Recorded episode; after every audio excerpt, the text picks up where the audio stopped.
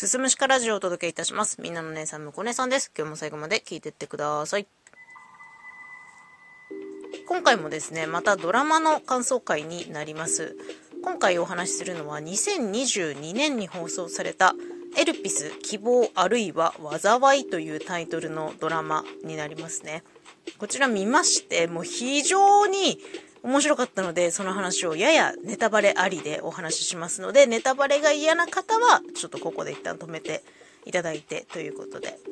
えー、主演は長澤まさみと前田ゴードンですね。スキャンダルで深夜バラエティに飛ばされた女子アナと、その番組のディレクターの2人が、とある事件の死刑囚の冤罪を晴らすため、真実を暴いていくっていうのが、まあ、大筋のプロットになっております。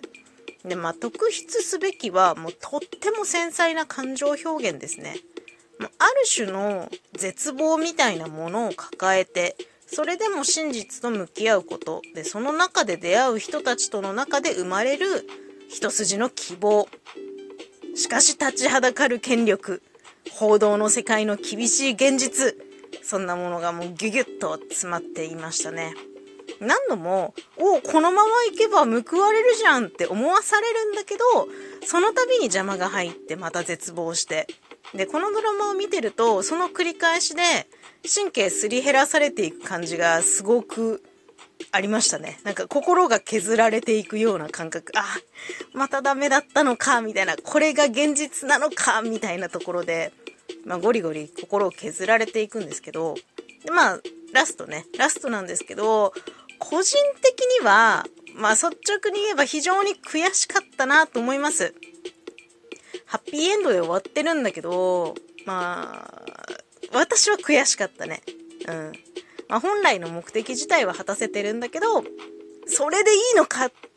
みたいな。結局丸め込まれたのではないかみたいな。少しモヤモヤの残る集結だったなというふうに思います。まあ見る人によってはね、ラストの捉え方っていうのは異なるんじゃないかなと思うんですけど、で、このドラマ、実在の複数の事件から着想を得たとのことで、現実にもこんな司法の闇とか報道のリアルがあるんだとしたら、救われない人たくさんいたんだろうなって思いながら見てましたね。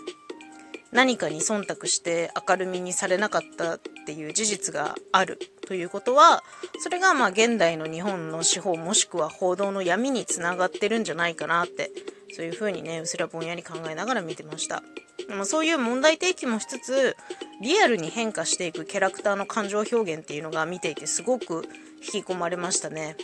まあそのうちの一つなんだけど、主演の前田ゴードンの目の演技。うん、すごい、その、彼の目、目というか目力に触れる部分もあるんだけど、それがね、その時々の彼の立たされてる状況から来る感情で、その目の演技が全然違くて、それがすごいなって思って見ていたのと、あとはね、長澤まさみ演じる女子アナっていうのが、最初の方でご飯食べられずにずっと水を飲んでいるんですね。で、個人的にその水を飲むシーンっていうのが、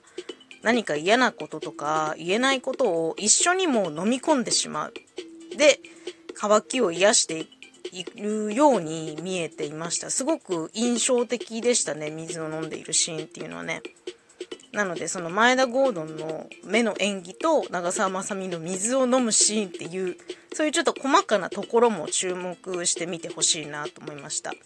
すごく面白くてね、心に残る作品だったな、すごくいい作品だったなっていうふうに思いながら見てました。今回はですね、エルピス希望あるいは災いというドラマのお話でした。最後まで聞いていただいてありがとうございます。また次回もよろしくお願いします。